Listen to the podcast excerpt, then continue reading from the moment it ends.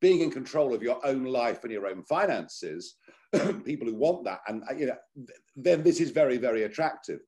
I mean, where there is a difficulty is how to marry uh, the concept of national sovereignty, given the way given the way we, we've been managing our economies, how you marry national sovereignty with this, and that's a much more difficult, taxing and troubling question. Now, of course, one of the answers is we live in a global economy anyway. Um, and there's still a huge amount government can do in terms of law, regulation, trade deals, and all the rest of it. Um, but you know, one of the keys for government has been effectively to control the levers, you know, over your own financial system. Um, and this is this is going to make that much much more difficult. And I think, you know, that's why this is a revolution. Uh, that's why government's so scared of it. That's why central banks are so scared of it. But as I go back to my original point. Hello and welcome to the Fortune and Freedom podcast, where Nigel Farage and Nikolai Hubble give you a unique take on what's really going on in the world of finance, investing, and politics. We hope you sit back and enjoy this episode.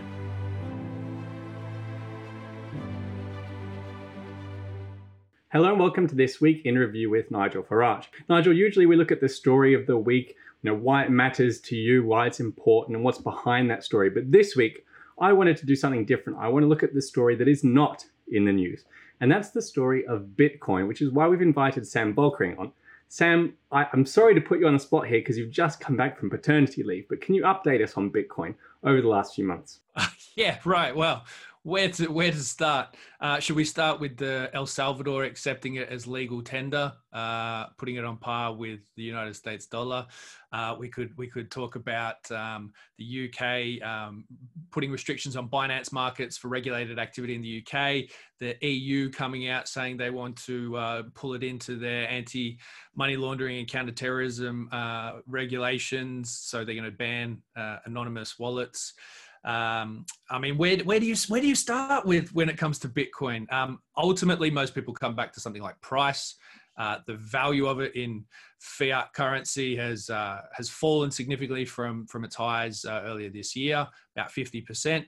Um, and yet, then yesterday, uh, Jack Dorsey, uh, founder and, and, and, CEO of Twitter and Square, uh, was on a conference call with Elon Musk and Cathie Wood from ARK Investments uh, talking about Bitcoin uh, and the future of Bitcoin and how they're integrating it into their respective organizations. Um, I mean, everything, put it this way, Nick, the development of this space and the expansion of, of Bitcoin and the wider crypto universe is accelerating at a speed that I've never seen in over a decade. Um, most people get caught up in the mainstream media negativity. Um, they they want to latch on to things about the the um, energy inefficiency of Bitcoin, or they want to talk about the EU or the FCA with their issues with Binance. Uh, but the reality is that is just smokescreen. That is uh, just a facade that the media use to get click clicks and views on their channels. Uh, the reality is, is the forward momentum of, of, this space is happening at such speed, uh, and, and and Bitcoin being a central part of that that for me, there is only one direction this is all heading, and that is forwards and upwards. Nigel, usually when Bitcoin halves in price, the media jump on the bandwagon and start yeah, lambasting yeah. it, saying it's at the end of the bubble and the whole thing's gone bust. But this time I've noticed that hasn't happened. There hasn't been the same sort of criticism as the Bitcoin price has corrected. Why do you think that is? You're absolutely right, because the last time we saw a major dip, and we talk Bitcoin, but there's more than Bitcoin out there. There's Ethereum and many other um, cryptocurrencies. And I know Sam thinks there are others than Bitcoin that are that are actually rather well set up um, and structured. Um, they all caught a cold, didn't they? Because the last time it was a, it had a big dip, they all said the end is nigh. It's all over. It was all a bubble. It was like the tulips. It was, you know, um, and what you saw on the way back up, uh, interestingly, were long term institutional investors getting involved, um, a much broader acceptance, you know, of crypto as a means of exchange, um, and, and a lot more credibility. And I think the point that Sam makes, which is quite, quite, quite vital to this conversation, I mean, look, if you're a short term punter, then go long or short of Bitcoin for the next three weeks. I haven't got a clue. You know, spin a coin. I mean, you might as well just, just put on a horse at Newmarket this afternoon. But if we're thinking in longer term, there is no doubt there is a broader acceptance and credibility uh, for these cryptocurrencies, a much wider usage. Uh, you know, they're becoming they're becoming a pretty respectable mainstream investment and means of exchange. And so there's no doubt that's happened on a big scale. So I think that for the uh, you know the press once again to say it's all over, they've made their mistake once, they're not going to make it again. So they'd rather just say nothing. And actually, if you scan the financial pages, uh, the commentary on the falling price, it, you know, it's it's it's not even on the front page generally. So so so there isn't much noise around that. Now, look, I mean, I, you know, I am a I, I am a subscriber to much of what Sam uh, talks about, and, and and we did talk to this audience last December. Uh, you know, we had a long conversation last December, and I recommended Sam's book. I mean, the one big danger to all of this is massive scale government intervention. That is the one big danger. And I think we've all got to you know, be realistic about that. But we also have to say that for government in the West effectively to regulate this, that actually means the internet would no longer be free. And the implications of that, given how we now live our lives in the 21st century, are even bigger than the whole argument about crypto and where it's going. Uh, and so I met, I was in America, um, as you know, for, for a couple of months earlier this year. And I met a lot of very, very big players, uh, you know, very, very big players. And, you know, even those that felt that the Fed just would not put up with this ultimately, it couldn't quite answer that question. Well, how do you take away internet freedom? So I, I, I think the, the balance of probabilities is that governments will not be able to ban it.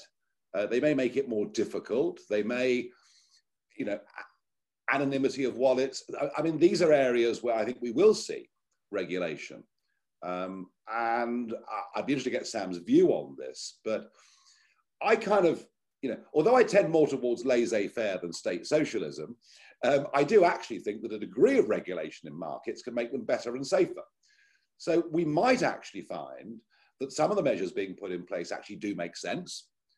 Uh, so for me, the balance of probabilities is that in terms of where we go over the next year, two years, five years, uh, I still think there's a much greater risk of inflation, perhaps even stagflation going on within our economies, uh, an increasing loss of confidence in the way that governments and central banks have managed the crisis and frankly just lied to us all the way through about what they're doing. Uh, and if we do start to see inflation eating in to people's savings uh, in the way we did back in the 70s and even actually through into the early 80s, uh, that's when I think that's when I think the retail sector will go for cryptocurrency and possibly in a very big way. So I'm, uh, it's a long answer to your question, but basically, I still think these are sound long-term investments. Sam, I'm sure you agree with most of that. Is there any part that you disagree with? Um, no, not really. I mean, the people talk about this space being unregulated, and it's unregulated from a legacy traditional financial standpoint. You know, the the FCA or the SEC or ASIC, whatever your regulatory body is in your jurisdiction, they don't have regulatory controls over this stuff. But that's not to say that the the, the, crypto economy and the wider crypto ecosystem itself isn't regulated it's self-regulated. And so you find a lot of exchanges are already they've already anticipated all this coming from you know these regulatory bodies. So they've you know most of them do still now already require you know your name and your address. And they they do steps towards verification to ensure that you're not going to mm. know, participate in money laundering or you know terrorism financing because they are still striving to be legitimate businesses. People i think still have this weird misconception that that cryptocurrency use is like the silk road was back in you know 2011 when it was just for drugs and guns and you know illegal and illicit substances and things like that. So we've moved on from that conversation so dramatically that it's not i mean people still bring up this oh bitcoin's only used for for, for terrorism financing and money laundering. It's just such a such a crock of bs that it just displays a, a fundamental lack of understanding about the wider ecosystem and the development going on. I referenced it when we when we kicked this off about el salvador looking to accept well not looking to they put into law that bitcoin is a legal tender. You know th- that puts it on par with the US dollar. I mean, th- that's a legitimization of Bitcoin as money, um, which many of us have already known for, for a long time anyway. Now, obviously, you know, El Salvador, I'm sure, have got their own political problems and whatever that's not the point. The point is, is that while countries like China are going to kick out all their mining operations, they want to ban it, they want to stop it, and I can see why they want to do that because they want the Chinese, you know, central bank digital currency, the E1 or whatever they've called it. They want that to be their command and control measure for their population. They want to be able to surveil and to track everything and everyone within their country. So they're going to do these things. The US is going to follow suit. They're going to introduce a central bank backed digital currency. Again, the primary purpose of it is to eliminate the black economy and to command and control where money goes and how it's used. Utter monetary surveillance. That's my take on it. And I believe that, you know, that's the reason they're doing it. But then you've got countries, as I say, in South America, you'll find there'll be countries in Africa and parts of Asia that see this as an opportunity to break the shackles of financial control from major Western economies like the United States and the United Kingdom and the European Union. And so you'll have this kind of you know state competition around money and what is or what isn't accepted as money. And a lot of these places are experiencing inflation, double digit inflation already. Um, and so they're looking to use something like Bitcoin as a way to stem that uh, broken system that they, they are just inevitably latched to. Um, and so I think that we are seeing we're seeing states, we're seeing governments look at this from different perspectives. Some are looking at it as a threat to their power base. Some are seeing it as an economic opportunity to lift the living standards of their population. And that's going to play out over a number of years as to how that plays. But for for other people you know it's it's empowerment you know, ultimately when we're talking about why this is happening and the explosion of it and where it's going we're talking about a power struggle between legacy financial institutions and systems uh, and and new decentralized uh, quite libertarian viewed uh, financial system which crypto and bitcoin is. Um, and that power struggle is not going to go away. There will be issues with it. There will be successes. There will be failures. Um, but ultimately, I believe we are looking at a complete change of how we look at money, how we transact and interact with each other, because money is just a network, really. Um, and, and it's going to empower a lot more people and give people a lot more access long term uh, to financial prosperity. Nigel, are you seeing the same parallels that I am with the, the Brexit struggle and the pound versus joining the euro and the ERM? all of that is, is very similar with the sovereignty argument, the idea that you should govern yourself or your own country. Bitcoin and, and the other cryptocurrencies are the same sort of idea, but on an individual sovereignty level. Yes, yes. I mean, I mean, of course, you know, being in control of your own life and your own finances, people who want that, and you know, then this is very, very attractive. I mean, where there is a difficulty is how to marry uh, the concept of national sovereignty, given the way given the way we've, we've been managing our economies, how you marry national sovereignty with this, and that's a much more difficult, taxing and troubling question. Now, of course, one of the answers is we live in a global economy anyway, um, and there's still a huge amount government can do in terms of law, regulation, trade deals, and all the rest of it. Um, but you know, one of the keys for government has been effectively to control the levers you know, over your own financial system. Um, and this is this is going to make that much much more difficult. And I think, you know, that's why this is a revolution. Uh, that's why government's so scared of it. That's why central banks are so scared of it. But as I go back to my original point, the only way you, the only way they can really kill it is to become like communist China or North Korea and take control of the internet. And that actually is something electorally that the population won't put up with. Whatever the reluctance of government, it's very difficult to see how they can stop this. Nick, I just wanted to add, I think the other thing is as well, we do talk a lot about government and government intervention and how they view this. All of this so far to this point has been driven by people, by individuals. And now we're starting, to, it's like a, it's, it's, a reverse in, in how things usually happen, you know, from the, from the government down is this has come from individuals, from literally from one person or entity through to many. And now it's spreading into corporations and bigger organizations and, and you know the upper echelons of the of the wealth scale. And then finally the government's the last part of this to switch on and start to figure it out. So i think that's a significant point about it all as well is that that power shift there's people are already seizing that control and power by using these technologies these financial networks and technologies to to grow wealth to exist outside of the legacy system um, and now we're just starting to see this transition phase as to how corporations can use it. And we're seeing a growing number of them adding something like Bitcoin to their balance sheets. Uh, and then we're going to start to see governments. And soon enough, I believe, you know, well, obviously El Salvador is the, the prime example, but we'll see more nation states start to add Bitcoin or other cryptocurrencies uh, as part of their treasury and economic management as well. So they're the, they're the, they're late to the party and everyone else has still got an opportunity to, I think, get on board this train. But Sam, it's all too risky for investors. They shouldn't be allowed to buy Bitcoin, should they? Yeah. So I sent you a great article uh, about when Apple listed in 1980, December 12, 1980. Apple listed its stock at $22 a share, and it was trading at about 90 times earnings. Uh, there's this great article from the Wall Street Journal at that very date uh, where uh, the, the Boston regulators in Massachusetts said uh, that it was too risky for individual investors to invest in Apple uh, and so they banned it. They actually banned individual investors from investing in Apple on the day of its uh, public listing. Um, the the the firm boot of authoritarian control has existed in the legacy financial system for decades. This isn't anything new. We haven't really had the tools to break free of that, and they're trying to do that again. Crypto's too risky. Uh, you're going to lose all your money. I think it was the the, uh, the governor of the Bank of England said that you should expect to lose all your money in crypto. And it's like, okay, if you're converting the prices of all these things into fiat money, yeah, there's volatility and there's risk when it's converted to fiat currency. But ultimately, if you exist and step outside of that legacy system, they can't stop you from from using and transacting with cryptocurrencies.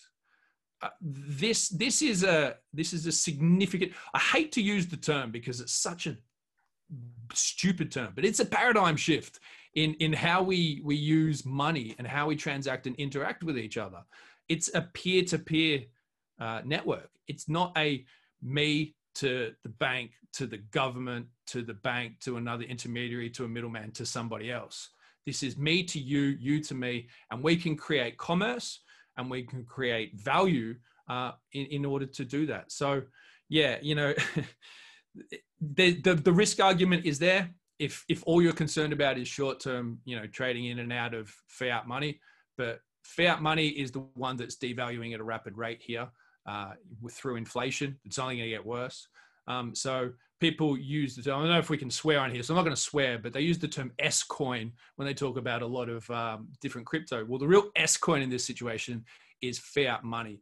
Uh, and in my view, it's the cryptocurrencies that are going to have the longer term value here for the readers and listeners and viewers who think that they should be allowed to judge for themselves whether Bitcoin is too risky or not. Sam, you've got a briefing out about where the Bitcoin price is headed next, and importantly, why. Why don't you give us, without giving too much away, the general idea in that briefing? Yeah, look, ultimately, uh, we can't avoid the fact that we still talk about Bitcoin in fiat money prices, like like pounds and like dollars and yen and whatever.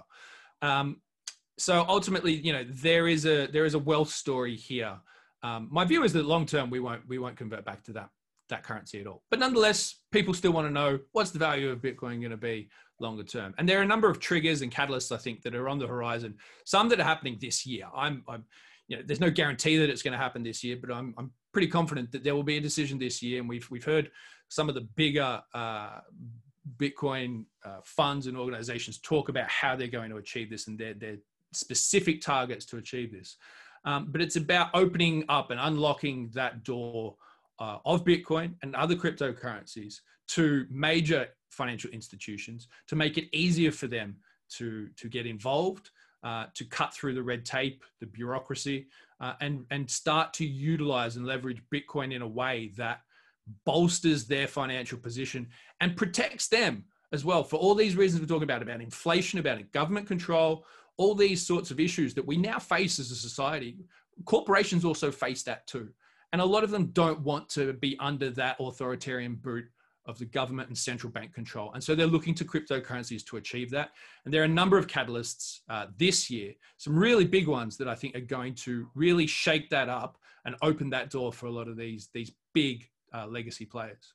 If you'd like to watch Sam's briefing, there will be a link below this video or popping up below my face, depending on where you're watching the video. Uh, and you can access that briefing there and find out where Sam thinks the Bitcoin price is headed. Let's give the last word to Nigel Farage, though. Nigel, it seems to me that the pingdemic has made people realize just how little they should trust the, the combination of government and technology. And I wonder whether that's going to be a driver for the Bitcoin price, because I think it will make people realize that the alternative of, of government run money and government run apps and government run technology is a really bad idea. Well, how many billions did the Blair government squander on a new NHS computer system? And the list goes on and on and on. And now we have the pandemic with this mad app that can ping you through a three foot wall. Yeah, government, innovation, technology. Uh, the communists have been trying it, the Marxists have been trying it for over 100 years, and it always ends in complete and utter failure. And it is the profit motive and the free market uh, that actually finds the right solution. So, you know, I mean, frankly, the idea that the Bank of England is going to introduce some form of cryptocurrency, I mean, just, you know, don't make me laugh. Um, so, you know, this may present short-term investment risks. It does. It may, it may give long-term investment risks, but everything gives investment risks. You have to take a view. That's the point of it. And, and, and, and to the kind of people that subscribe to us, you know, we never tell them, you know, put the house on this stock or on this cryptocurrency. We're always saying to people, be sensible in terms of the percentage that you allocate to anything. I would have thought, if you agree with the overall thesis, Nick, that we are put putting out there, that devaluation of currency, that inflation, it's happening already, then you should, I think, have a small percent, maybe a small modest percentage but you should be in this game somewhere. But don't do so without checking the risks first, which are, of course, also in Sam's presentation. Thanks very much for joining us.